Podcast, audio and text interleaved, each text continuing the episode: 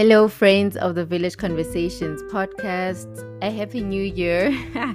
I know we're in February and the year has obviously kick started, but this is the first time I am saying hello to you. So I hope your new year has started off with a bang and you're not so overwhelmed with work and all the responsibilities that come with a nine to five or Monday to Friday. So my weeks have been super busy. But because this year I'm also trying to take it slow and just finding balance with all of the things that I'm doing, this is why I'm only podcasting, you know, today and sharing this podcast today. So, I'm kickstarting the year with a bonus episode mainly to reflect on the journey since the inception of the Village Conversations podcast. And although the beginning was quite shaky and kind of rocky, the past 18 months have been nothing but great. I have learned and grown so much spiritually, personally, and professionally. And I will forever be grateful to you who tune in every week and every Sunday to listen to new episodes. I will forever be grateful to you that give me feedback on how the podcast has been impacting your life and also how I can improve in my delivery and in the content that I'm sharing. I'm super grateful that you've been with me throughout this journey and are still with me to this day. I've learned what showing up for yourself really means and what it looks like. I have learned what consistency yields through this platform. I'm super grateful to God for having placed me here. When He prompted me to start on this journey, I was eager but very fearful. Fueled by my insecurities, I was fearful about how I would be received, insecure about my voice and knowledge of the Bible.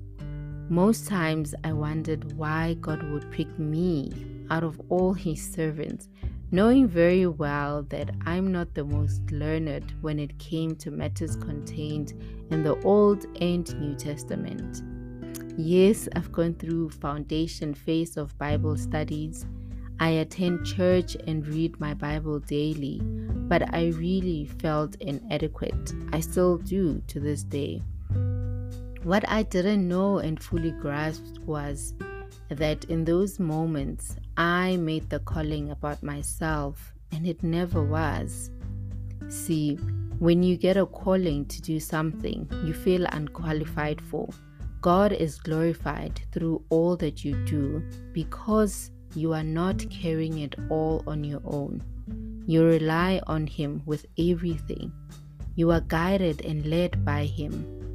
Nothing you do is ever out of your own might. So what uh, what you initially thought you were unqualified for now becomes your lifeline. Others even see you as a pro and as a result see you as influential. Throughout the process, you learn more about yourself and grow into what God has called you for.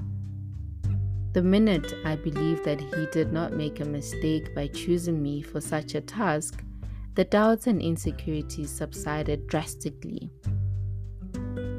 I use subsided because, truthfully speaking, they did not vanish completely. Because to this day, I still believe that there's a lot I need to improve on and learn about podcasting. But what has changed is that I do not feel overwhelmed and overpowered by how I feel. I am now overwhelmed by grace and fueled fully by Christ. I no longer lean on my own understanding, or lack thereof, if you may. Moments of leaning on my own understanding have led me to great distress so now, when I find myself drifting into that zone, I quickly realize that I've taken the lead and swiped God to the left. Friends, swiping God to the left never yields any good or peace. It will always bring great distress. So, in this new year, I'm taking all of these lessons in, fully marinating myself in them, and asking that God takes the lead Father God, I pray that you help me with my unbelief, so that I can walk in a straight path that you have laid out for me. I want to be able to experience your full wonder and goodness. And as I do, may others also get to experience you through my interactions with them and through this podcast, the messages that it will carry throughout the year. I want to fulfill the mandate you've called me for.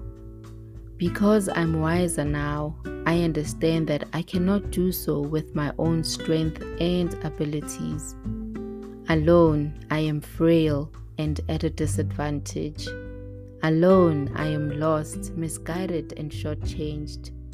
But with you, possibilities are endless, and I am ready to bask in all of them.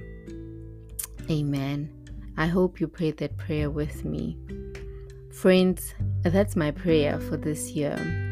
Whatever yours is, may it lead you to a point where you meet God right where He's waiting for you. May you get to experience the fullness of His love.